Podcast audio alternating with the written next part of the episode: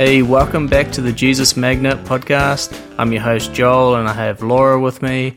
And today we are joined by Rosie Stewart. How you doing, Rosie? Good. Thanks for asking. Um, we are so stoked to have you on. Thanks for coming on. And we are currently, for those following us around New Zealand, we're in Christchurch, well, just outside of Christchurch at, at the Oxford base with youth. Oh my gosh, with youth with a mission. I feel like my words are coming mouthful. out a little bit too fast, faster than my brain. And um, yeah, we're at Youth with a Mission, Oxford, uh, often referred to as YWAM. And YWAM put every single thing into acronyms these days. Yeah, absolutely. We love it. So yeah, thank you, Rosie, for joining us. Um, I'm excited to hear your story. Yeah, I'm excited. to And share. um, yeah, you said earlier you're one of twelve. yeah, one of 12 kids. That is Wow. amazing. Yeah. That's a big family. That's a Yeah. big Christmas. yeah. Well, my family didn't really celebrate Christmas a lot, but yeah, definitely I can imagine it being a big Christmas. True. Yeah. Yeah. Well, any gathering, eh, would just Yeah. be big. It's never boring to be Now, sure. before we start, is that something that like you've got cousins and things, and they've also got really big families? No, so actually I only have one cousin who I've never met who lives in America, I believe. She's about eight years old. But apart from that I don't have any um, any cousins and um, I have two uncles who I've never met as well. Really? Um, yeah, but that's pretty much my extended family. wow. Oh, Yeah, so no aunts, just two uncles on my dad's side. Wow. wow. and lots of brothers and sisters. Yeah, so Yeah, we were that's we were the odd one out in our family. Yeah. lots of lots of kids. That's pretty cool, though. Yeah. So, which which number are you in the family? So I'm the tenth. I have two younger brothers. So You're the tenth. wow. That's a lot of older siblings. absolutely, it's good though. Um, I wouldn't trade it for anything. Honestly, I, I really love having a large family. You know, that's really weird to hear that because my brother has two. My oldest brother, who's the old one in the family, has two younger brothers. So he's where you are Yeah. in your family Yeah. with the two younger brothers. And I always think, like, he. It's, it's just strange to think that he could have, uh, what eight? No, ten. Teen and 10 more above him. Mm-hmm. That's awesome. Yeah. Really cool. so what's the what's the age gap between youngest to oldest? Do you know?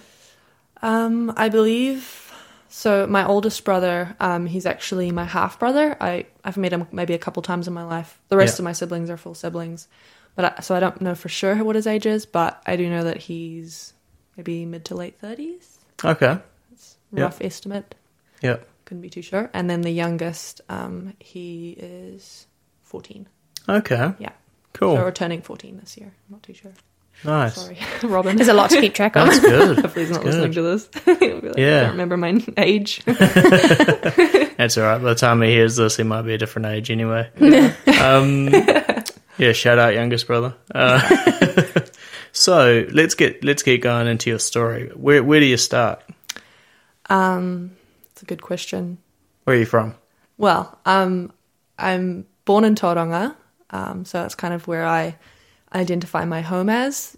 Um, but I grew up most of my life in Putaruru, which is in the South Waikato of New Zealand. Um, yeah, so that's where I, you know, sort of had my childhood. But then I moved back to Tauranga early last year, and so lived there and really got some real like um, long term friends there. And so I really just like identify with the people there. And so I would say that Tauranga is my home. Okay. Yeah. Hmm. All right. So wonderful, Laura here. Where are you from? Yeah, yeah, same place. Good old Tauranga. It's great. Yeah, I love it. yeah. Place. All right, so yeah, you brought you're brought up in well, been living in Tauranga for a little while. So, um, what's how, how did you get to know God? Where did where did you where did God come into your life? So, um, I was saved last year, March, but I think, you know, God was in my life before that, before I'd really accepted Him and actually believed in Him. So I'd say maybe like a year before that, maybe a bit more than a year, I had known of God. Um, so that was when I was living at home. Um, so none of the rest of my family are Christian as of this moment. Um, so, you know, I never really, I didn't grow up with any of that influence or like had, I never had any idea of what God was actually like.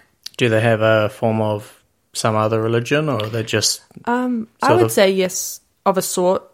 Mainly my parents, my, my siblings are sort of just you know doing their own thing, you know, just living the the life without without spirituality. Um, but my parents, I think so, yeah. But um, like I wouldn't, I don't think it really has much Christian values. Um, yeah, so I didn't really grow up around that necessarily, but definitely like the spiritual elements had a huge effect on me as a kid.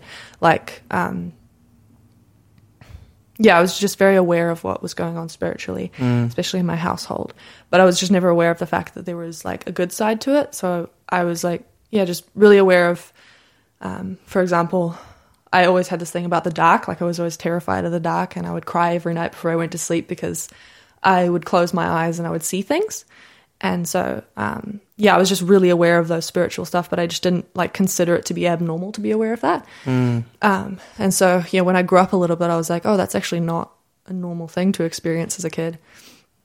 And I think, like, to some extent, after becoming a Christian, I sort of realized that, like, most of those, most of those things that I was experiencing was because there was an open door, um, spiritually in, in that household, in the family. And so, yeah, um, I sort of went off, went off track a little bit there, but yeah? No, that's all good. yeah. So, how did you end up, you know, enticing after the Lord, Mm. or, or Him enticing you? I suppose, pushing you towards Him. I and, think it like came came down eventually to to desperation. Um, I'd really just come to a point in my life. Well, it was kind of gradual, you know. Like maybe it started when I was like eight years old and went on till I was, you know, my late teenage years. Um, how old are you now? I'm 18. Eighteen. Yeah. Yep. So I was saved when I was 17. So yeah, I was like experiencing really heavy um, mental health issues um, that started when I was really young. So I didn't realize that it was coming on because it was during my like years of my actual brain developing, you know. So it was Yeah, it was so yeah. like it, it was quite heavy, obviously, for a kid to experience. What Um, um, what specifically, if you don't mind me asking? No, that's worries. Um, depression and anxiety, severe for both. Um, and but I think the thing is, like, I believe that, like, with mental health problems, you can split them off into you know labels and stuff, but generally it comes down to one thing. Like, there's there is one problem, you know, and so it it you know for me it was it was trauma as well as you know I think as well like there is some sort of um, what's the word? Genetic genetics going on in my family that sort of encourage it which i think is partly spiritual as well but um yeah As i just in, like a family curse almost of Yeah, of well, that's mental health. yeah that's how i heard it described in the in the christian world. But yeah i just i always thought it was like genetics but yeah i'll get into that a little bit later. But um yeah i um i lost my train of thought but that happens a lot i'm so sorry That's all right. You mentioned Um, trauma. What did, did was there an event that happened when you were growing up? I mean, yeah, I, I get it. I got two older brothers and they traumatized me. was there something like that? I think um, it was a mix of a lot of things, but I think in general, um, my family, obviously having such a large family, large family, we grew up in a lot of poverty. Um, so um, just before I was born, my parents were living in a bus and traveling around the country, so we didn't really have a steady home to live in. Um, uh, so yeah, a lot of my siblings were born sort of in bizarre places. My my sister was born on Great Barrier Island, just off the coast of Auckland. Um, Oh yeah. my brother was born in the middle of a flood. Oh, wow. Um, and so, you know, we're all kind of like, you know, everywhere. But we settled down. Did they call him Noah by any chance? Um, no, but people used to call my dad Jesus. So, um, but yeah, so yeah. Does we your dad sort of all the resemble. Jesus? Does he have a He- big beard had- and long yeah, he hair? had a big beard. Oh, it's a bit smaller now, but yeah, we were just known as that family, you know. Lots of respect right there. If he ends up listening to this, lots of respect. Keep the beard. He still got it. I think, I think I'd be quite scared if he if he could. I think he, he threatened to one at one point, and I was like, please don't. Actually, it's of funny you say that. I've got a I've got a beard, and um, my wife here had never seen my face for what was it like five years of our marriage or something. It was a while. It was a long, long time, and um, yeah, I think she's only seen it once. maybe. Once or twice. if- Yeah, every Yeah. now and then you get sick of the beard and shave it all off, and so it's a bit of a shock. It's- yeah. I feel like my chin disappears. Like Yeah, whole half of my face is just like chopped off, yeah. and that's what it looks like in photos. An extra white. I got to keep it now. Uh, I think it's funny because my dad, I think, has a quite a big chin. Like in photos of I've that I've seen of him when he was younger, he has quite a, like a broad chin with like a um a cleft chin. Oh yeah. And so I just cannot imagine him without a beard because like there's something going on underneath there. I don't know what, but I don't want to see it. um, but yeah, um, so yeah, I was just um, obviously growing up in a lot of poverty. Kind of, you can't help but have some trauma from that.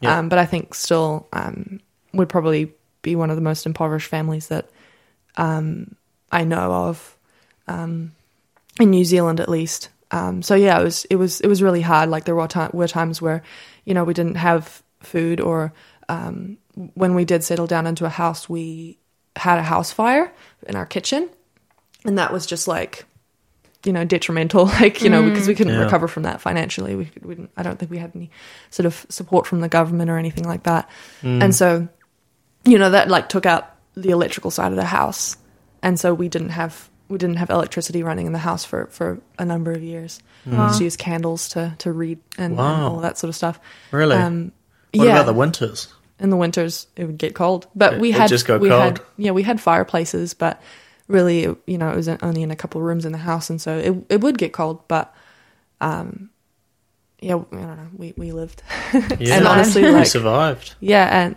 well, I I wouldn't trade it though because I think like with all the bad and obviously you know there there was a lot of bad you know the trauma and, and the mental health and you know still recovering from some of that but I think there's something so special about how I grew up and I wouldn't want to you know I wouldn't want to trade that away because it's like a bond I have with my family as well like it's so so important to to value um, and I think as well um, in really bad experiences you're given like a different type of joy, you know? Like the joy that you experience is something so special because it's it's in contrast to that pain that you're experiencing. Yeah. And and so that's kind of what I learned from that was that like, yeah, like, you know, there are times where I was like, I wish I didn't go through all of that. Like I wish it mm. didn't happen like that. But you know, thinking about, you know, the special times I had with my family, I'm like, I you know, I don't think that many people get to experience times like that. And mm. so I can't not be grateful for what I had mm. in, in some sort of way, you know? Yeah.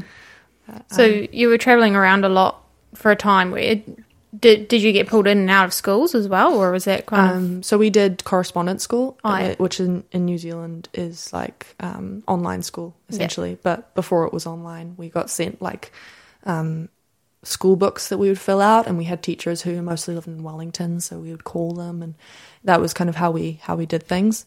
Um, we did when we did settle down, we still kept on with that mainly because the school in that town was you know one of the worst schools I think in the country. I'm not entirely sure of that, but I, I, I definitely know it was it was quite a bad school, especially from the stories that I heard growing up and stuff. I was like, I'm kind of glad I'm not there, you know. Yeah. So um, it was quite hard, honestly, like being homeschooled, um, because you obviously don't have that like immediate connection with people, and like with kids who grow up in public schools or you know, just schools in general, they you know have that socialization, you know, Yeah. like they they Yeah. get that chance to to develop those skills, and so. Um, And with the sports teams and things like that, sometimes they're associated with the schools. Mm-hmm. You know, like I went to Wakatipu High School, but Mm. I, I think they had.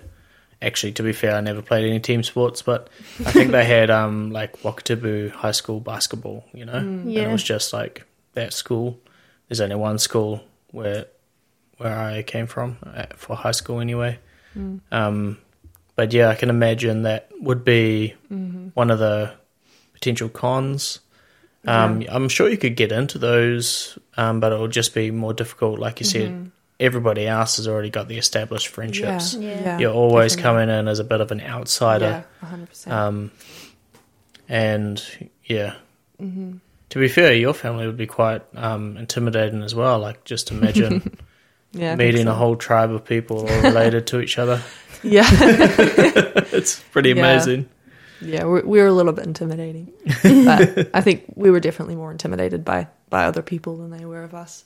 um, because we kind kind of always saw them as like the outside world, you know. Yeah. And, and it was, you know, it's a bit odd to say it like that, but you know that's how it was. Like we didn't we didn't really understand how other people worked because you know we're so sort of wrapped up in our own little family that we just know how our, each other's brain works and we don't think that people could be that different or at least that's my experience. I can't speak for the rest of my family but definitely my experience was like i really struggled to understand people for a while. I was like oh these people are so different from me Yeah. Yeah. in in so many ways. And you know there were like i did have a few friends growing up but it was never never close because obviously um yeah when i um settled when we settled down in Putaruru, um we were quite an outcasted family. Like we you know i think Just in the community. yeah and i f- yeah i think in the community because we we just we just looked so different from what they were used to and, and we sounded so different and we just were different you know we just came in our bus and hmm. piled kids out and you know we we talked differently and you know we just we were we were different we didn't go to school and and so you know i think you know especially kids in the community were like these are the this is the weird family you know Yeah. and i think that's fair i can't i can't blame people for thinking that because you know that's probably what i would think if i if i mm. saw that on the street now but um yeah i think that definitely had an effect on me mentally growing up. It was like mm. oh yeah like we're we're completely different from everyone. We're not mm. normal.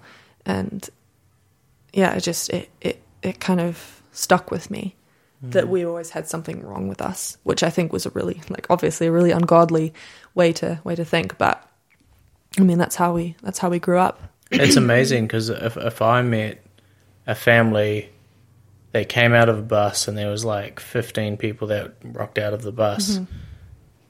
you know, you'd almost think it's a school trip to be fair. but yeah. if you found out they were one family, I would be immensely intrigued mm-hmm. to ask you guys all the questions about, you know, how you do your lifestyle and, mm-hmm.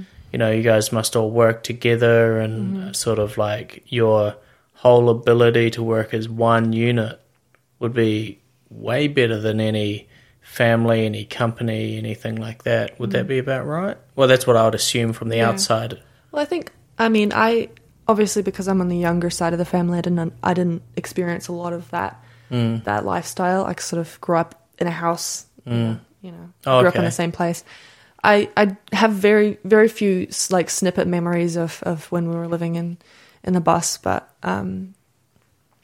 Hmm. But obviously, I grew up with stories about you know that, that life, and, and so I have a sort of grasp of it. So, how long were you guys living in the, in the bus? Up until which age? I couldn't say like for sure, but uh, it must have been around twelve to fifteen years, Oh, yeah. something like that. Yeah. It was a long time, um, and you know it wasn't just in a bus specifically. And there were times they were living on Great Barrier Island, I think, for a couple of years. Mm, yeah. So there was times where they settled down in in places, but it, it, it was essentially like a gypsy lifestyle Yeah. you know, you know, caravans, and we had like a couple vehicles that would sort of drive around, and uh, Mm. and we had like dogs and and you know the whole deal. So Yeah. it, it, yeah, it was a bit like a gypsy lifestyle. Okay, so let's just paint the picture here for for anybody listening. You've got Rosie, who is got loads and loads of siblings. um, did you ever feel like you you were left out a little bit in the the busyness of having that many siblings? I think. I think there was always sort of a a battle for attention, you know. 'cause Oh, yeah. there was only so much of it to go around. I've actually got to Yeah. ask this: Who's the favorite? I don't think there was a. Oh, actually, I can't name them. But there was definitely a favorite, or a couple favorites. But That's I think you know, our parents love us equally. Absolutely, yeah. so. I was just kidding. Um, so yeah, so you grew up. You, you guys actually settled down. Was it in Tauranga or just outside? Um, we settled down in Putaruru, in the South Putaruru. Waikato. Yeah, Okay, yeah. All right. Is that where your family is still now residing? Yeah. Um, so a lot of the older ones have left out. I'm sorry, left home. Um, I was the last one to leave home um, so far. So I've got three siblings at home still, and then the rest are you know Okay. sort of in Tauranga and Hamilton and Yeah. Auckland and Probably all over. yeah, Very cool. yeah. So All right. And you, at which point did you start to have, was there somebody that you met that had, that Um, had Christ? And I I did know one person who was a Christian when I was living at home, um, and this was at a point where I was, you know, sort of deteriorating mentally, and so I think they wanted to help, but there was definitely you know like some mis- misguided information come coming towards me, like I didn't fully understand. Because the information that they were giving me wasn't entirely sound. This was the Christian person giving you information Mm-hmm. Yeah, about so this is like- Christianity? Yeah, about Christianity. yeah. Um, and so they wanted to be, me to be a Christian, but I was kind of like, you know, on the outside, I think I was like, oh yeah, like that's cool, that's interesting. But on the inside, I was like, I literally don't care about this. Like, this is just. I kind of had the perspective, which I think a lot of young people have, is that um, it's just an easy way out type of mindset to be a Christian. It's like, oh, like I don't want to deal with you know, the idea that I'm going to die someday, so I'm going to pretend that there's something afterwards so I can have peace, you know. Mm. Um, but so that's the kind of mindset I had. So, you know, while they were saying all this thing, all these things, I was just like, hey, whatever, you know, like I, I, my heart was just not in it. There was times where they would talk about it for a while and I would just, I distinctly remember just shutting off my brain, like just not listening to a thing they said. Um, and so, yeah, that was kind of, I guess, where it started because, you know, God definitely worked through that in interesting ways. Um, but yeah, I kind of fell away. Oh, I guess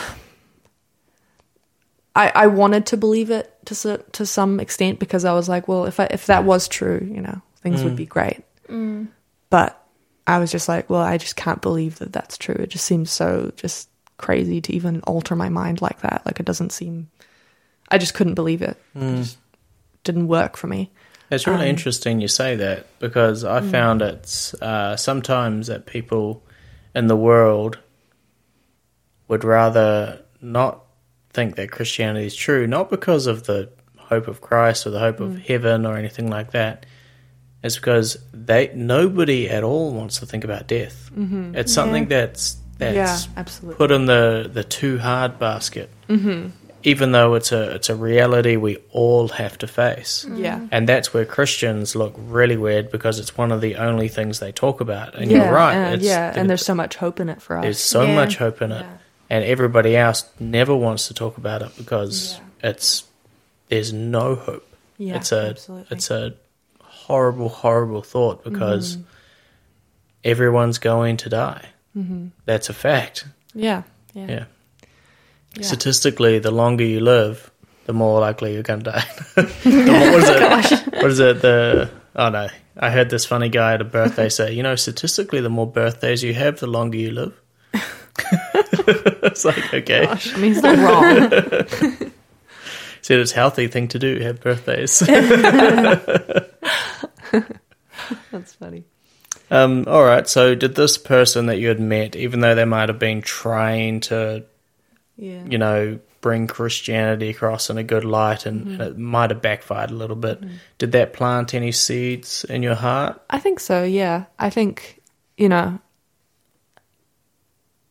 like when I look back on it, like the way I think about it is that God kind of found me in a really difficult situation, and I was surrounding with myself with people I should not have been surrounding myself with, and so I see it like even to be a miracle that there was someone there who was a Christian who could give me, you know, something. like even if it wasn't much, it was still something. And so I still, I still, I still see it as like God, you know, finding me. Um, but yeah, I definitely wasn't, I wasn't following God. Um, You know, there were times that I was, you know, lying to Him about praying, or you know, you know, lying to to What- people about about you know being being in prayer or, or like stuff just because I wanted to get them off my back. I was just like, I just don't, Oh, I you know, because they were quite, quite like forceful. And I mm. think that was one of the things that kind of pushed me away a bit.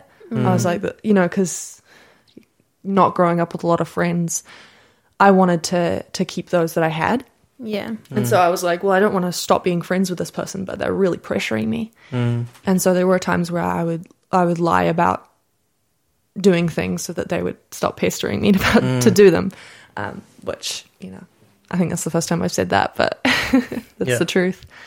Um, but yeah, and so that was kind of my experience with it, with God. Um, and I never really, I didn't hear God's voice, not that I can remember anyway. I think God speaks always, but um, I don't remember hearing God's voice or really, you know, connecting with God in any way during that time. Um, but um, throughout that, you know, those that year and a bit, I was like really wanting to leave home because I really saw it as like the source of all my problems. You know, I was like, this is this is what the problem is. This is why I'm depressed. This is why I'm anxious. This is, you know, if I leave home, then I can get myself sorted and things will be better. And you know, at this point, I think it was December 2020. That's when things started to get really, really bad, like mental health wise. And I think that was around that time, or a bit earlier on in the year. That was the first time I had like a suicidal thought. Um, and I kind of like pushed it away. I was like, well, it, you know, I'm not actually planning anything, right? So it doesn't mm. count. But mm. it was like that just complete hopelessness, which I believe is, you know, that's that's a huge warning sign. Because that was something I was like, well, I don't know how I'm going to keep doing this. Like, this is too hard for me. So how did you deal with that? I didn't. You didn't. I I um I don't think yeah I didn't really grow up knowing how to deal with anything. Mm. Like if I had you know anger, if I was really sad, I would I would just you know I just didn't know how to deal with it. I didn't know how to I didn't know how to deal with my emotions, and I think that was part of why I started to shut down when I was older.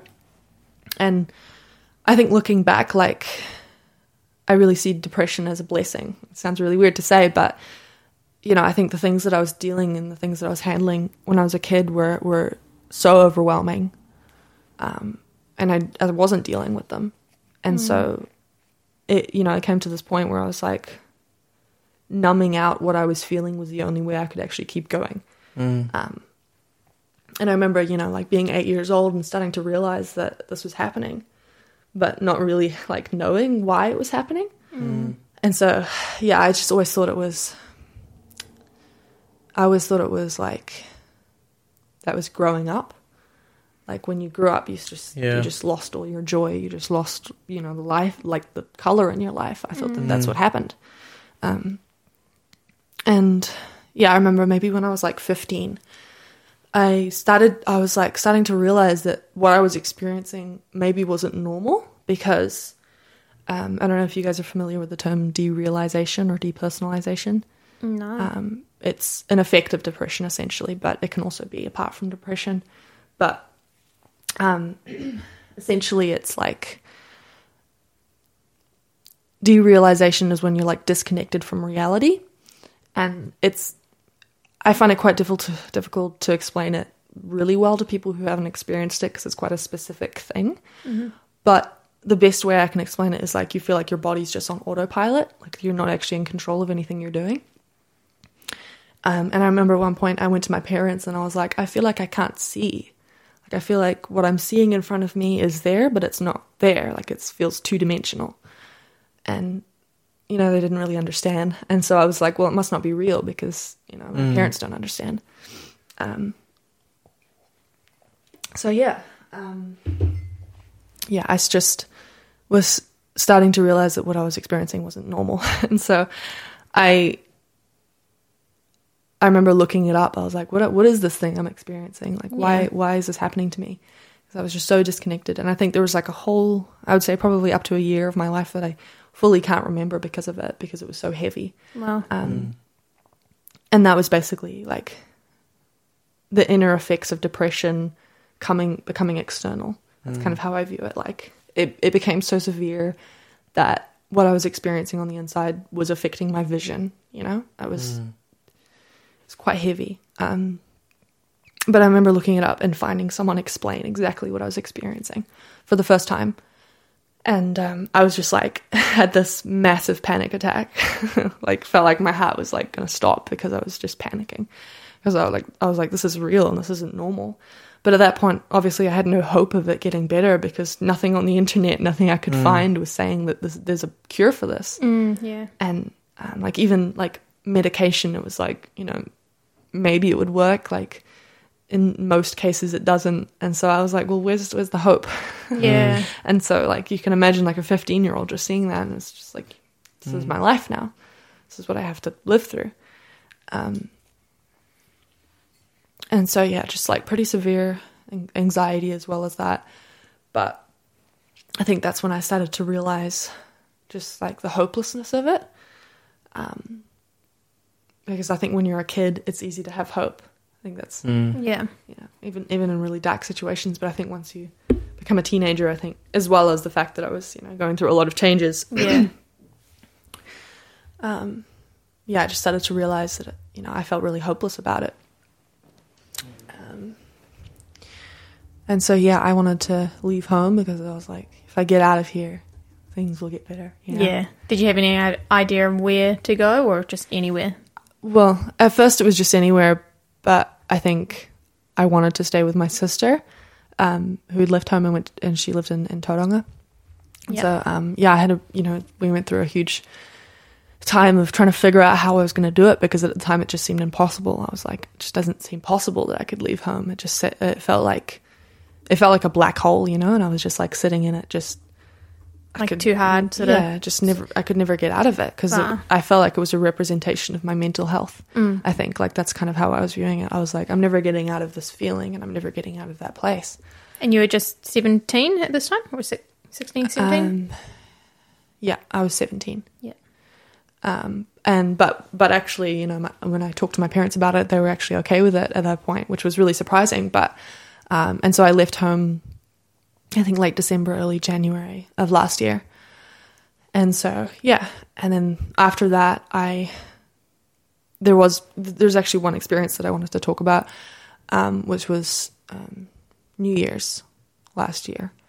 Um, I was, you know, um, on a camping trip with my sister and her family, and um, yeah, we So it's 2020 to 2021, yeah that one? yeah. Okay. And so at this point, I wasn't I wasn't um, really a Christian.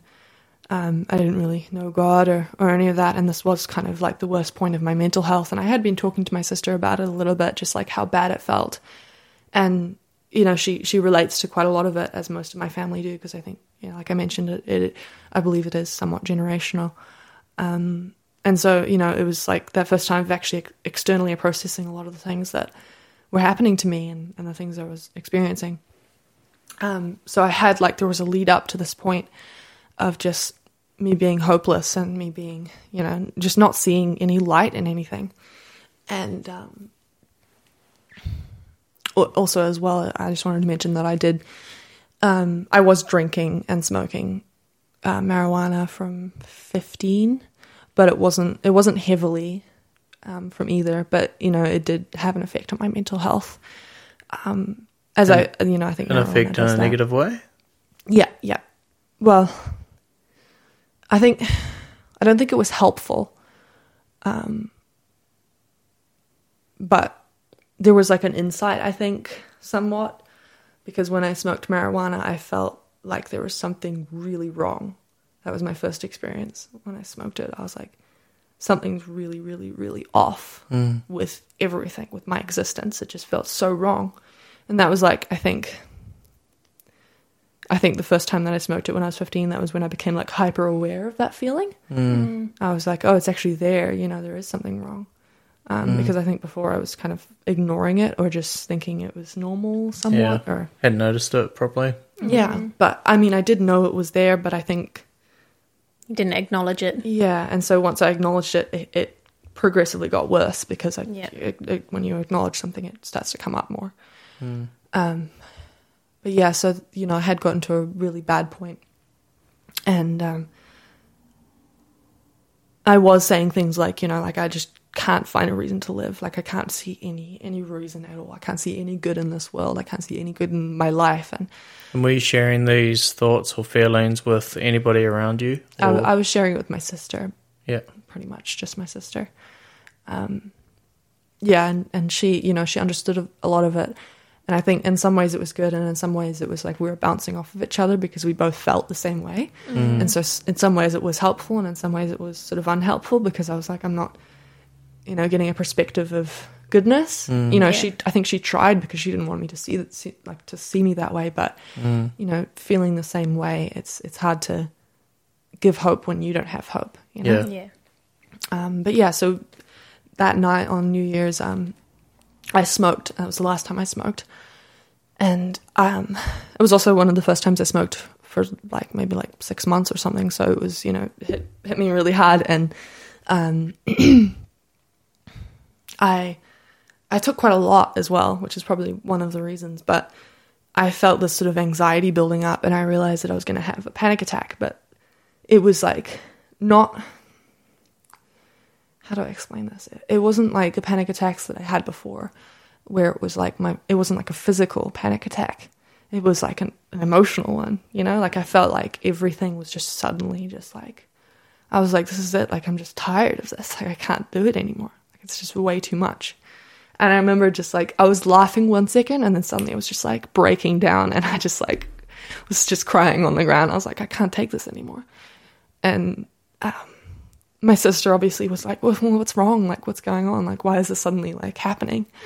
And I was just like, I can't do it. Like, I can't, like, this is just pointless. Like, life is just pointless, you know? And I remember like sitting there, um, it was like 12 o'clock. it just hit, hit the new year. And I remember looking off into the, the trees in the distance and I was like, you know, those trees are there, but they're not there, you know, like they're, it's just, it's just a picture hmm. and I can't interact with it. I can't feel from it. I'm not like experiencing it there. And and I was like, I, I have to be here. Like I have to be in this life, but I can't experience the goodness of it, if that made sense. And I remember feeling really specifically I felt like there was like a chain on my heart and it was just pulling me down with the world. And I felt like I was just falling into this black hole I just could not get out of and it felt like my whole life was just crumbling in on me and it was just like this is it you know this, this is the moment where it just you know just ends because i couldn't see a point. point and um, my sister was like she told me that she understood and she was like i think you've got depression and you know at that point I, I sort of knew that i had depression but I, I always thought the depression was something worse than what i was experiencing because people were always like don't don't say that you have depression if you don't know what depression is like. So I was kind of like, okay, I'll just stay away from that then. You know, like I mm. didn't want to acknowledge it. But when she said that, I was like, oh, like this is real. Like I can't disregard this anymore. I can't belittle it anymore because that's what I was doing. I was like, oh, I, I'm fine. Like I don't, I don't have depression. Like I'm not, I'm not suffering. I'm okay. It was just in that complete place of denial. And so when she said that, I, it just something just sort of cracked in me, and I was just like, completely just done for. um, but my sister was like, "You need to get some help. Like, you need to do something because like you're scaring me. Like the things you're saying are terrifying me." I don't think she's used terrifying, but she said that I was scaring her. Um, and and so I think I've always been sort of a push through type of person, and so I was like, well, you know, I might as well try, you know, like I might as well try. Yeah. And so I went to the doctor and I told them like maybe a couple minutes of what I was experiencing. They're like, okay, you have depression, anxiety pretty severely. And um, they like went through some steps of like, oh, like, you know, is it your lifestyle? Does your lifestyle need changing? Um, like, you know, what are you doing? And at that point I had started going to, um, like I dropped out of school because I just was not you know, with mental health that bad. Like I, there was definitely a point in, when I was younger where I couldn't even leave my room. Like for, for weeks, I just didn't get out of my room, and I would sit in the dark and I would just, you know, on my phone, on my laptop, like just not, not interacting with the world. and so that's, you know, sort of a visual of how bad it got. Um, but I was like, okay, well, I want to, I want to try. So I um applied for this like catch up um course at at um, a university, which I did. Um, and you know, I was like trying to like pull it together. So I went to the doctor and I got medication and I started going on that. And you know, that kind of for me it didn't help. I know that definitely it helps some people hugely. You know, for some people it's it's a miracle, but for me it didn't help. Um, and at that point, I was starting to have like panic attacks, or not panic attacks, anxiety attacks, because they weren't quite as severe as a panic attack. But I was having anxiety attacks every day, consistently. And this was on the medication as well. Yeah, this Yeah. was on the medication. Um, and yeah, and so I, I had also decided that I was going to go to church. That was one of the things that I tried to, you know, I decided that I was going to do. Um, so I googled the closest church to where I was staying, and and then I went there. I think I bussed there or walked there. I can't remember actually if I. I can't remember, but um, I didn't know anyone there, and I just sort of walked in and you know walked out. But I think, you know, I the worship there. Um, like I didn't understand it at the time, but it was definitely like God speaking to me, because like what I felt was like this.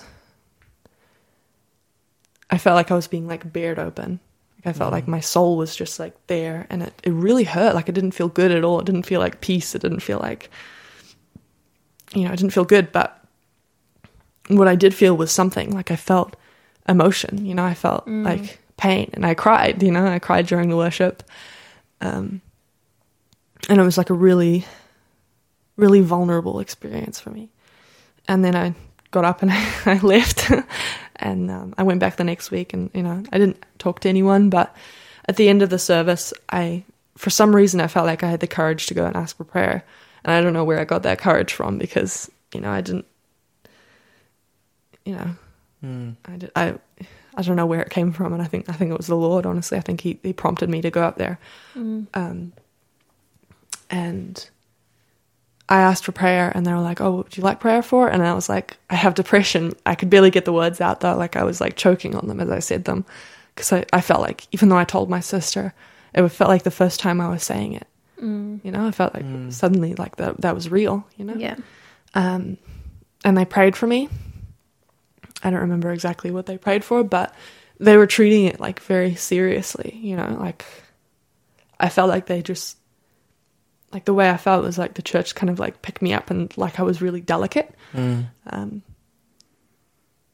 um, and I still was like so so like hurt and broken at this time because I just felt like you know like everyone else had something and I didn't have that thing. Hmm. Does that make sense? Like I didn't have like it was kind of like this why me attitude. Like why did I have this life? Yeah. Like why did was I cursed to grow up? Like because it, and I'd always sort of had that thought as a kid. Like it it just it, it felt like a cruel cruel like chance. I, hmm. I just felt like man, like I could have been born any other way, any other person, and it would have been better than this. And I know that's not necessarily true, but you know, me as a kid, that was how I saw it because, you know, the kids around me, the kids I knew in, in my town, they were, you know, they, to me, they were all like blessed and we were just cursed. And so, I, you know, having that sort of idea in my mind, I was like, I'm never going to be free from this. Um, but after they prayed, someone else um, came up who wasn't even praying for me, but I think he he sort of saw it, and you know, he got a word from the Lord, and he saw a vision of me being carried on a stretcher, and the stretcher was carried by six people, and I was like, cool, you hmm. know, like what the heck, like uh, it was so weird, like uh, because I obviously I hadn't really been introduced to the idea of like getting visions. I was like, okay, cool, thanks for that. um, but you know, thinking like kind of half thinking this person was crazy, but I was like, mm, thank you.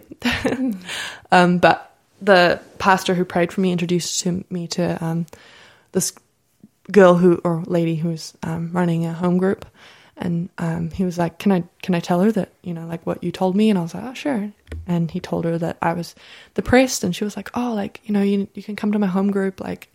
You can totally like we're doing it tomorrow. Like you can just come along and you know meet people and we can support you and stuff. And I was like, you know, I for some reason I did it because I, I don't think it would have been very in character for me to do it, but for some reason I did do it, Yeah.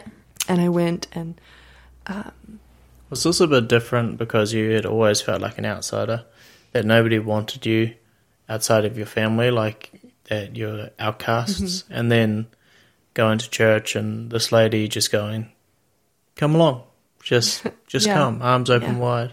yeah, I think it was um, actually quite a like an emotional experience because she was like so eager to love me. And, you know, she's still very like precious to me. She's a very, very beautiful person, but she was just so eager and like so ready to love me the first time that she saw me. Yeah. And, uh, you know, that was quite, yeah, like you said, a new experience. Um, all of those people in my home group as well, like they were, they were very, very eager to love me. Did you want to say a special thanks to any of them if they end up listening to this? Um, yeah, actually, a lot of them went on to do a DTS with me, and so they're some of my closest friends. Um, Very cool. yeah, they're they're amazing people, and I'm very grateful for them. Um, but yeah, so I I went there, and I was kind of like they can testify to this. Like I was, I would just sort of sit in the corner of the couch where no one could sit next to me, and sort of huddle into myself. And I remember just staring at the floor, and that was the only thing I'd look at. I wouldn't look people in the eyes or anything like that. I would just stare at the floor Yeah. and think like, you know, this is going to be like over soon, essentially. And Mm. I would be like so jittery that like if someone would ask me a question because I'd be like doing Bible studies and stuff, I would just like sort of freak out a little bit or like panic. You know, it was like always the most like it was like a peak of my anxiety. It was hmm. like they're gonna ask me a question. Um and also like as well, like I mentioned that we kind of grew up in a secluded family, like and we didn't go to school, so I didn't have very good social skills at all. Like that's not hmm. something I'd really developed outside of my family. Hmm. Yeah. And so I was like hyper aware of that. And I always like thought like, you know, that was something wrong with me as well. Like I was never gonna be normal because, you know, it's just the way I grew up and I'm never I'm never ever gonna fit in. Um, and, you know, my social skills was like a huge show of that. And so I was really like really self conscious um of the way I spoke and, and, and everything. I was just like, this is just like I'm so different and so weird and all the stuff. Um so yeah, I just kind of saw everyone around me as if they were better than me, like way above me in every way. Mm. And I, you know, that to me that was truth. Like it wasn't just something I was like half believing. That was like ultimate truth, and because that was just how I thought growing up. Just like everyone's better than me. Everyone's smarter than me. They they know how to live life, and I don't know how to live life. So, um, but those people were so so like graceful with me and, and gentle with me. Um, and so a few weeks later, you know, a few weeks of can't name exactly how many weeks, but a few weeks of, of, of going to this home group and sitting in the corner not saying anything. um, and then this lady actually from YWAM um, came and she was sharing her testimony and talking about like women in the Bible and stuff. And she was just this, like amazing woman. Like she was just so so like f- passionate and like and and like What was her name? excited. Um, her name was Beza. She's, um, Beza? yeah, she's um, uh, I think from Alaska. Beza from Alaska. I think so. I'm not exactly sure. Wow. I don't know her very well, but she was from YWAM. Um, and yeah, so she was just sharing. And um, I remember just like looking at her, and in that moment, I just like thought, like, because she just had so much like hope and, and like her life was just so wonderful. And she was just talking about her her relationship with God and like all of these things. And I was just like, it's just so like, I'm, this is quite a bad thought. Like, um, I was quite ashamed of it, but I was thinking like, it's not, like, it's just not fair. Like, why does she get everything and I get nothing? And I was just, you know, sort of breaking down on the inside because I was just, again, that thing coming back of like, like, I'm just cursed. Like, I'm just, it's just who I am. Like, I can't get, I can't get away from it. But I think while hearing her testimony, like something really like I think the reason it really hit me was because she didn't grow up in an easy house household. She didn't have an easy life, and in a lot of ways, like she was in some ways like me, or you know, had experienced some of the things that I experienced. And so, um, you know, it, it just didn't make sense to me anymore. I was just like, why, why? like I just didn't understand. And um, there was like a little response time after she shared, and she was like, um, like, you know, just asking what we thought of what she was talking about, and I was just crying. I just started crying, and because I just like couldn't hold it in anymore, essentially. And then she, she was like asking me what was wrong, and like you know, I didn't understand because I I don't think my home group at that time knew that I wasn't saved, like that I wasn't you know actually a believer because I never really said anything. I didn't really open up to them. Yeah. Um, but yeah, and so they, um, well, she she like prayed for me. She was like, "Have you ever actually, have you ever actually been saved? Do you have a moment in mind when you were saved? And I, I thought about it and I was like, no, I haven't actually. And then, um, yeah, I just felt like while she was praying for me, I just felt like this overwhelming feeling. I remember just like breathing really heavily and just like, you know, like actually feeling the presence of God. And it felt like something that was a little bit out of reach, but I wanted it so bad. If that makes sense. Like it wasn't like this moment of suddenly everything coming together and, you know, Mm. complete healing, but it was, it was like this, you know, maybe this is real, like sort of moment, you know? Mm. Um, and I think I was in a lot of denial when I had that moment. But looking back on it, I was like, that was, you know, God was so in that, and He was speaking so much to me, and He was r- right in front of me. Mm. But I think I just, I just couldn't accept that there was hope because I would, had just been denying it for so long. Yeah. Um, and so, yeah, I remember walking out outside and got like a breath of fresh air afterwards, and I just like had this tiny sliver of hope, like this little, like little mustard seed, and like it wasn't, it wasn't a lot. And I remember like it immediately, like thinking about it, I was like, oh, like maybe there is hope, and then immediately like the thoughts came crashing down, like absolutely Mm. not, like you know, all of that just like piled over it. Sorry. Um, but yeah, and so I just, you know, I would immediately get trampled. But you know, the the fact was that I actually had experienced hope for Yeah. the first time in you know, I, I couldn't name how many years, but Mm. definitely since I was a kid. Um, and so you know, like after that, it was it was things changed a lot. So Mm. how what sort of things changed? Well, um, I haven't had a panic attack since since that night, since I since Oh, I got wow. saved. So God healed that in me, as well as like depression has, because it, it used to be like all the time, and I, I still experience it in small amounts, um, sometimes, which I think is normal, um, but it, I think like since then I, I didn't fully realize that it was gone, but now looking back on it, I was like, I actually think that was the moment that it sort of lifted off. Wow. Um, as well as like after that, I, I started to get like my anxiety got a lot worse, which was actually because I believe that the depression lifted off and it was like that numbness had gone away. Mm. And like with God, I was actually able to deal with like those feelings. Um, you know, of like fear and stuff because I, you know, without any hope, like the fear will just completely consume you. Like there's Yeah. just, you can't get away from it. Mm. And so, you know, like that's why again I said that depression was actually a blessing because you can't deal with with a fear that consumes you that much. Mm. And so, yeah, um, When you were talking earlier about um, how you left that Bible study and you had that little bit of hope, mm, and then you felt that it was gone mm, um, afterwards, mm, like taken from you. mhm, It's sort of the the parable of the sower came Mm. to mind. You've probably been told this before, but I thought you know it'd be good maybe to re- I'll read it out for the listeners um, to see that this is an example today from what Jesus was talking about two thousand years ago. mhm, Um, and he says it's in uh, Matthew 13. Uh, no. Matthew, yeah, Matthew 13.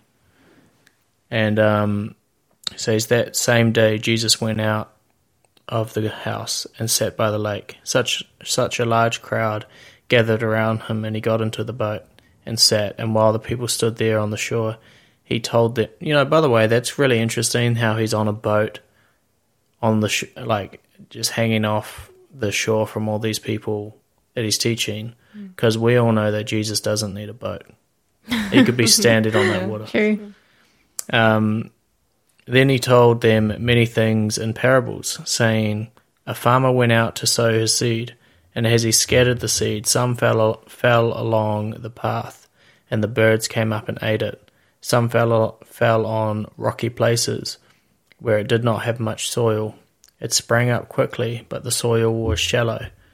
But when the sun came up, the plants were scorched, and they were withered because they had no root. Other seed fell among thorns, and they grew up and they choked the plants. Other seed fell on good soil, where it produced a crop of a hundred, sixty, or thirty, which was so on. Whoever hears them, let them hear. When Jesus came to him and asked, Why do you speak to these people in parables? He replied, Because the knowledge of the secrets of the kingdom of heaven has been given to you, but not to them. Whoever has been given more, they will have abundance, and whoever does not have, they will have will be taken from them. This is why I speak to them in parables. So, and then later on, he talks about what he means by the parable. If I skip down to verse 18, says, Listen then to what the parable of the sower means. When everyone hears, when anyone hears the message about the kingdom, and does not understand it, the evil and does not understand it, the evil one comes and snatches it away with what has been sown in their heart. This is the seed that was sown along the path. The seed falling on the rocky ground refers to someone who hears the word and at once receives it with joy. But since they have no root, they last only a short time.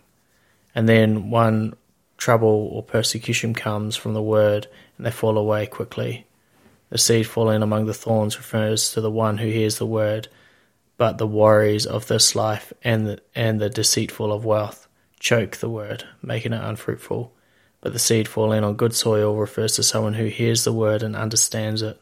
This is one who produces a crop yielding 160 or 30 times what was sown.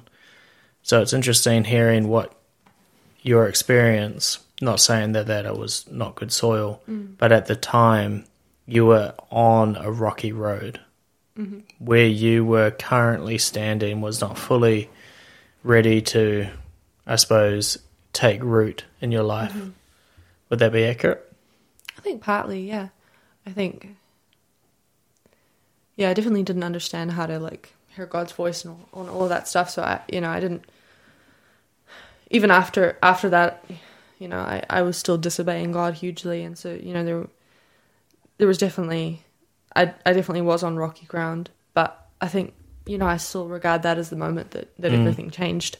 For sure. Um, but it, it still took me a while, you know, and I'm I'm really grateful for the people who sort of stuck with me, you know, because mm. I think sometimes people just assume that or you know I've I've heard people assume that you know once you're saved it's just like everything's solved you know like you You've been saved from depression and anxiety, you know, like that's over now. You don't have to think about that anymore. But it was still very much real for me. And so, yeah. mm. um, and in some ways, it, like I said, it, it, got worse because the depression was lifted off, which mm. was like the covering. Um, and so, um, yeah, I was just living in a lot of fear. Um, and there was a lot of times where I doubted God because I, even though like depression and stuff had lifted off, I hadn't really recognized that yet, and I was still, you know, in a, a lot of emotional um, pain. So I, you know, a lot of the time like blamed God for that. You know, knowing He was real at this point, mm. I was like, well, yeah, why did you make yeah, me like this? Yeah, exactly. Yeah. I was like, well, if you were real, then you know, why, why, why did all this stuff happen to me? And that's something I I did wrestle with um, a little bit, um, as well as the fact I wasn't really sure that I was going to be healed, you know, mm. from from anxiety, and it was something I was living with every single day. I, I felt like spiky, you know, mm. I felt mm. like everything was spiky and everything was scary, um, and so I had to come to this point where I had to decide whether I was going to follow God or not. Mm. Yeah. Um, if He wasn't going to heal me, because, you know, I think that was something that I had sort of half. That was my hope in God you know, mm. that he was going to heal me. Yeah. But after recognizing that God was real and knowing that God was real, God was like, okay, you know that, that I'm real. What what are you choosing? Mm. Like, are you choosing what I can give you, you, or are you choosing me? And so mm-hmm. he didn't give me healing for anxiety right away, and it's, it's, definitely a journey I'm still on, and there has been huge healings for that. But it, it was that moment of being like, actually, I've got to choose God, not what He can do. Mm. Yeah. Um, and so that was a huge moment for me. And it was a really hard thing you know it, it sort of took a while for me to get to that point of, mm. of, that because to me like anxiety was like everything and it was affecting everything. So i was like how can i live with this? But you know making that choice of following god either way you know mm. was just so powerful. And i think really glad that i that i chose that. Um, but yeah it's just he's has just been so good in, in that way. And he just like his timing has just been so good. So, did was there any uh, healing that, that God did bring in your life with depression and yeah. anxiety? yeah. So um i went on a few months after getting saved to do a dts at ywam Which, Which is is- an acronym, another YWAM Yes, acronym, sorry, by the way. acronym. Uh, Um, discipleship training school. Yeah, yeah. So it's a five month course, and um, I think three months of two months of lectures on just who God is, and you know, and and just you know things that give you a foundation, which is exactly what I needed. Mm. Um, and so yeah, I went into that being the person that I was, being spiky, and and I think there was just so much breakthrough and so many moments where I had healing, and actually being able to process like um, memories and, and thoughts and feelings that I'd experienced. Um, but specifically, I remember um, where I had chose chosen against fear for the first time, and um, there's something in psychology. It's called like brain pathways, and they use it a lot for like depression because basically what depression is is it's um, narrowing the the pathway to where um, like dopamine can come through, and it, it narrows it so much that you don't really get that dopamine, so you don't get the happy feeling, and that's why it feels that feels like your color is being sucked out of your life is because you're not getting the, those those chemicals um, in your brain, and so that's what um, medication is supposed to counteract is is that, um, and and it's supposed to like force open that brain pathway. Sometimes it works and sometimes it doesn't. Um, that's very much the my version of explaining that. It's a lot more complicated than that, but that's how I understand it. But um, there was a moment um, where I was with my friends and I had started to feel the anxiety come on. And at this point, that was a pretty common thing. Like I would be having fun and then suddenly it just sort of slumped me and I would just shut off and everyone would sort of notice it. It was like this black cloud around me. It was just started to, you know, eat up at me. And I would just start to hear these things like really clearly, like hearing this fear in my mind and, you know, just telling me things and telling me I wasn't worthy and telling me that the people around me didn't love me and just these, these horrible things. And it would kind of consume me. Um, but I remember, I think we are parked in a Kmart parking lot, and um, I was just like, I think I, I told my friends I was like, I'm I'm not doing well, or at least I noticed, and they were like, okay, we're gonna pray for you. Um, and um, as they were praying, they were like, oh, we really feel like you should speak out something, and I was like, no, I can't, like I couldn't do that, and I just started to feel like that anxiety, like I couldn't pray against it. I felt like I just didn't have the power to, but like it, it started to eat me up because I was I was saying yes to it. I was giving into it, and so it got worse and worse. And I came to this point where I just got like, you know, like this. I feel like this righteous anger from God, where I was just like, you know, I, I don't want this thing controlling me anymore. Like I've had enough of it. Um, and so I prayed out against it for the first time for myself, and um, it didn't like the fear didn't go away like it didn't disappear but i suddenly felt like i felt like i was lifted up you know above it that i wasn't mm. sitting in it anymore because i wasn't a part like it wasn't me. I wasn't mm. identifying it with mm. myself anymore. Yeah. and so it was just like this huge breakthrough and um, relating it to the pathways thing. The reason it felt so so impossible for me to go against it for me to choose against fear was because that pathway had been closed off. Like i'd never chosen that before. It wasn't something that was open to me. You Yeah. know? it was like choosing to walk through the bush rather than on the pathway that I Yeah. pa- paving for myself after years Yeah. and so it was just un- that, that's why I felt like it was impossible. But the second I did it, I was like, this isn't impossible. Mm. This is something I could do. Yeah. And you know that was a huge revelation for me. It was something that completely changed my life because mm. I I had always thought that it was, you know, depression and anxiety was something that just happened to you, and that you didn't really have a choice over. And and in some ways, you know, you, you don't necessarily have a choice how you feel, but you have a choice to what you do and what you Yeah. choose in, in those times of that feeling.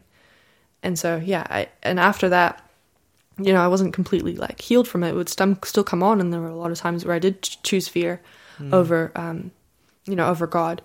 Um, but knowing that I had that choice and that's something I could actually do. And I start to feel like my mind was opening up. I remember um, taking a walk with my sister on the beach, and I was just like, I feel like I, you know, like it just suddenly like I have options now. Like I have mm.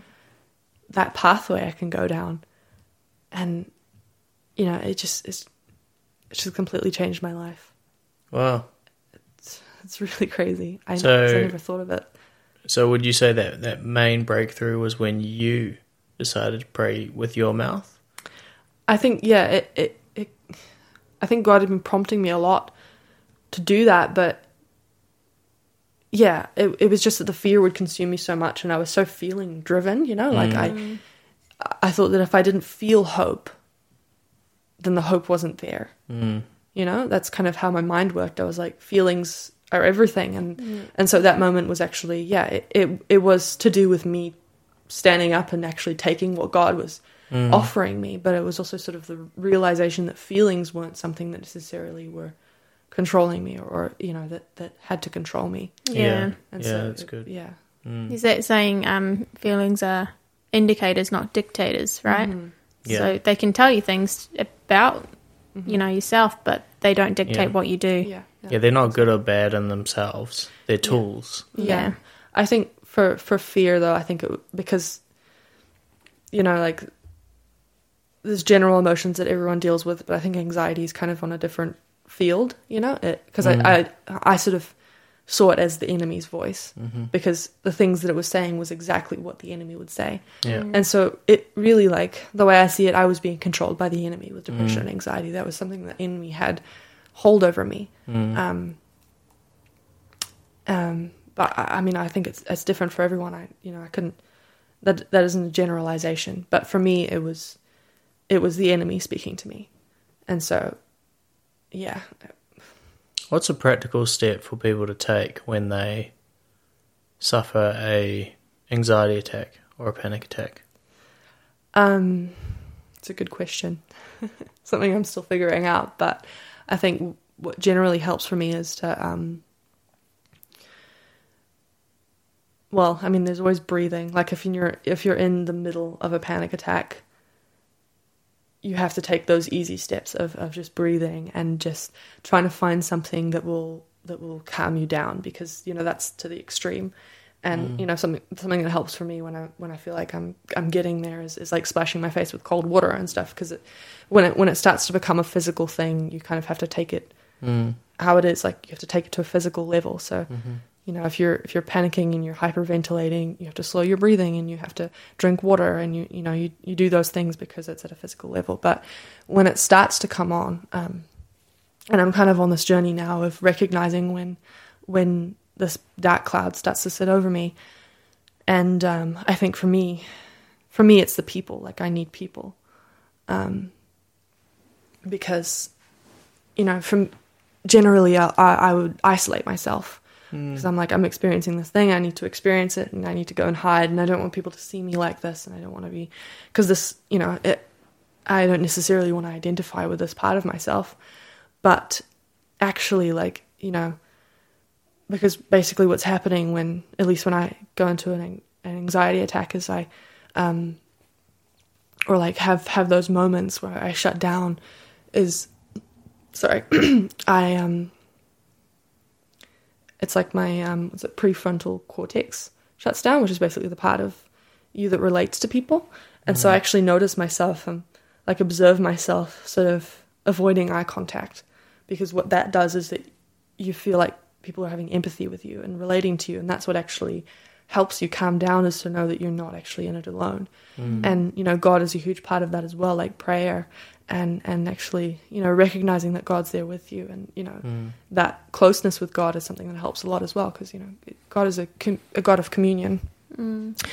Um but yeah for me like when i can there there have been a lot of moments where i've felt something come on and i either have the choice to linger on that feeling and and and let those thoughts sort of go around in my mind or i can say like okay no i'm not going to deal with that right now and s- sort of consume myself with people you know like mm. bring myself to people and just have a stupid joke or you know like you know just do something stupid or or not stupid, but like do something silly and, and just sort of distract myself from that. And that's at the moment that's how I'm I'm sort of avoiding that happening to me. Mm. But you know that's not to avoid it's not to avoid feeling emotions altogether because it is really important to feel what you're feeling and, and process what you're feeling. But mm. Um, with with anxiety, I don't I don't believe anxiety is helpful. Um, or like the condition of anxiety. I think you know there's there's feelings of anxiousness which are normal. That's that's you know that's human nature, but anxiety itself is is you know I believe the enemy's voice, and so you know what I'm doing when I'm choosing that is I'm choosing against God, and obviously that's not that's not to con- condemn. Like there's a lot of times where I still choose it because that's what I'm used to doing. That's what people are used to doing. Is, you know, if you have a really strong feeling, you're like, oh, this is me. This is me feeling this thing. So I'm going along with this, and this feels right because it's what I'm feeling. It's what humans do. And so choosing against that's not an easy thing. And I'm not disregarding that. It's, it's not easy, but That's good. The reason I ask is because I, um, over the last few years, like I, I can relate to this. I've actually suffered uh, very bad anxiety attacks, panic attacks myself. And um, one thing that I've done, which has been tremendously helpful, is uh, worship music. yeah. So I will sit Yeah. there at the end of the bed, or I'll be lying down at the end of the bed. It always comes to me at night. I don't know why. It always hit, always hits me at night, in the middle of the night, and I'll play some worship music. And you know, I got to select a couple of songs that I put all my focus into, and it destroys it. I've never Yeah. ever seen because the the very first time it happened, I was in Invercargill, and um, I I now believe that it was actually a demonic attack. This one in Yeah. particular, because throughout it was the worst I'd ever. It was the first one I'd ever had. It's the worst one I've ever had. Mm-hmm. And and the light bulb in my bedroom exploded at the end of it. Wow. Wow. Um, so I know it was more than just in my head and my spirit. It was something else. And um, the over the years, being married to my wonderful wife Laura, um, I hadn't I actually hadn't had these attacks for a long time, and, mm. and they, they come very very rarely, but they're normally they're pretty bad when they do come, mm-hmm. and we've learnt to combat them with worship music, mm-hmm. and then Laura would pray mm-hmm. over me just while I'm worshiping, and it goes from this tremendous feeling of fear and everything collapsing, where I can hardly breathe, and and I I could totally relate to splashing water on your face. I used to do that, and um and I needed something cold. I needed to stand outside. If it was winter, I'd stand outside. It didn't matter what I was wearing, and um. But this took it to a whole new level of choosing a few songs that I would listen to and focusing everything on that. And it went from this almost fearful cry to this trembling fear of the Lord Yeah. that brought this huge amount of joy Yeah. and it just destroyed it. I Yeah. and and real quick too. Um, Yeah. it was weird because it, uh, I can't remember how long it was. Hey, Laura, the the first time Yeah. when we're at the Tonks place. Yeah. um, It was quite a while. it was about half an hour or something. Yeah. Like it was a long time. Um, not being able to do anything, and I didn't know what was what was happening. I didn't couldn't understand Yeah. it, and um, so I have a lot of. Um, I can relate to what you're saying with with living and suffering with anxiety, and yeah, if anybody's listening, you know, um, if you suffer from that, it's worship music for me. It just destroys it Yeah. it goes so quick. God is so good and so powerful through that. I suppose pick a song that has like a true anointing on it, Yeah. Yeah. and yeah, amazing. I use the song um, "Spirit Lead Me." Mm-hmm. That one's really good. yeah, I think like in those times, definitely like the thing that will connect you to God will be the thing that will get you out. Like for me, Mm. you know, I, I do relate to worship music as well. Like I have done that before as well. But like yeah, you know, essentially it's relating to Mm. God in some sort of way, Yeah. whether it's through people or music or you know whatever it is that you do, Yeah. maybe journaling, um, or you know whatever it is. But it it is like making that connection with God. But I think the thing is like during those times, it's not easy to make that choice to connect with God, and and for me, definitely like y- you feel a resistance because the last thing that the enemy wants you to do in those times is to Mm. connect with God. And so, Mm. you know, like, you, you know, I mentioned like before, like the first time that I prayed out against it, praying out was was so scary. Like that Yeah. was the last thing that I wanted to do. I, I Mhm. felt desperate to get away in that situation, Mm. um, Yeah. because that's because that's you know that's going in the opposite spirit. Mm. And so when when all of your feelings and your entire body is pushing you in one direction and then you're choosing to go in the opposite spirit, like you're going to feel resistance. Mm. Yeah. And so that's how you know that you're doing the right thing is that you're feeling like that that resistance and you know if you're if you're feeling that resistance and um, you know you're feeling that impossible impossibleness of, of going that way like you you know you need to know that like that isn't impossible with the Lord with you like Mm. Yeah. You know, Come on, that's good. m- yeah, maybe with, uh, you know, I, I've never experienced pushing through that without God, so I, I couldn't speak f- for that. But I think, you know, for me, it would. I, d- I don't think I could do it without God Mm. because I just wouldn't have the power. But but with God, like he, you know, he's he's so far above this, and I think like you've experienced this as well, like with worship music. Afterwards, you feel this joy because you, you know, I think it's that realization that God's so so so far above that, Mm. and um, yeah, it's just That's really you know, good. connecting with Mm. God through that. Um, so, yeah, is there anything else you would like to share with us before we end up finishing? Um, yeah, uh, maybe just to say that, like, um, just my my journey has been primar- primarily around mental health, like so far, so so far, you know, with God, um, and I think, you know, coming into a relationship with God, coming into being a Christian and into this community, um, I wasn't I wasn't really I didn't really feel like I was encouraged or like told that you know it was it was something that actually God can heal. Mm. You know, even even before I was a Christian, like looking looking it up on Google and not really finding much at all about you know actually this being something that can be healed, something that can go away entirely from your life. And I think that's so so discouraging, especially for young people. You know, trying to search for an answer, and, and you know, I was in I was in that place, trying to search for an answer to this problem I was facing, and and it's so so discouraging to find nothing.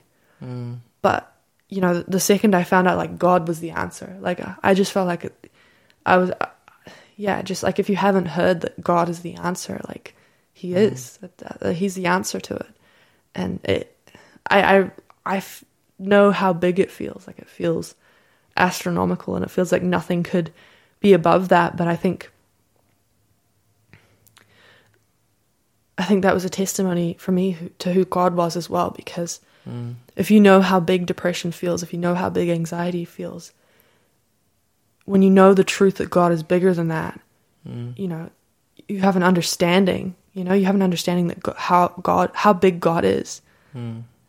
And good. yeah, just like always, God is always bigger than that feeling, and that, that sort of blows my mind because you know that feeling could feel like existential, Mm.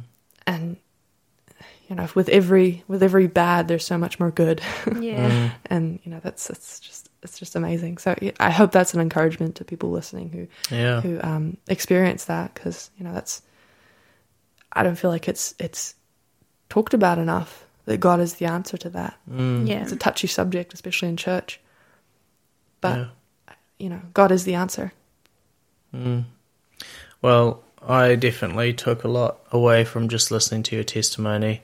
Rosie, you are a powerful woman of God. thank you And um, man, you are somebody not to be messed with. if the devil's listening to this podcast, you are strong and you know the Lord and, and He's carrying you through um, those trials and, and it's you know it's a bit like going to the gym. You know mm. it's it's it's heavy, it's hard, it's mm-hmm. sweaty, mm-hmm. it's it tears those muscles. Mm-hmm. But as they heal, you become stronger. You become yeah. you can lift more weight. You can throw those punches a lot harder. And when I listen to this testimony, like through your life, you've had these trials of mm. depression and anxiety and suicidal thoughts. Mm-hmm. And now this has led you to a life where people with those same trials, you're going to be mm. pulling them out. Like a mm. fireman pulls out people from a fire. And yeah, that stretcher, you know, you'll be carrying people out of the fire Yeah.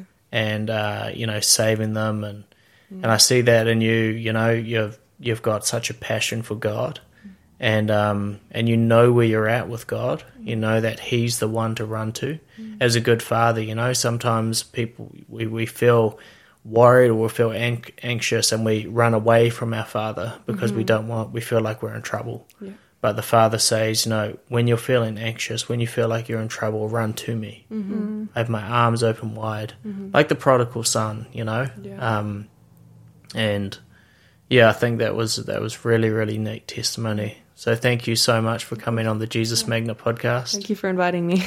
You're an amazing person, Rosie. Thank you. Um, if you enjoyed this episode of the Jesus Magnet podcast, um, obviously find us on Facebook. Join the join the Jesus Magnet Coffee Club if you if you want to support us. And um, yeah, we'll see you next time on the Jesus Magnet podcast.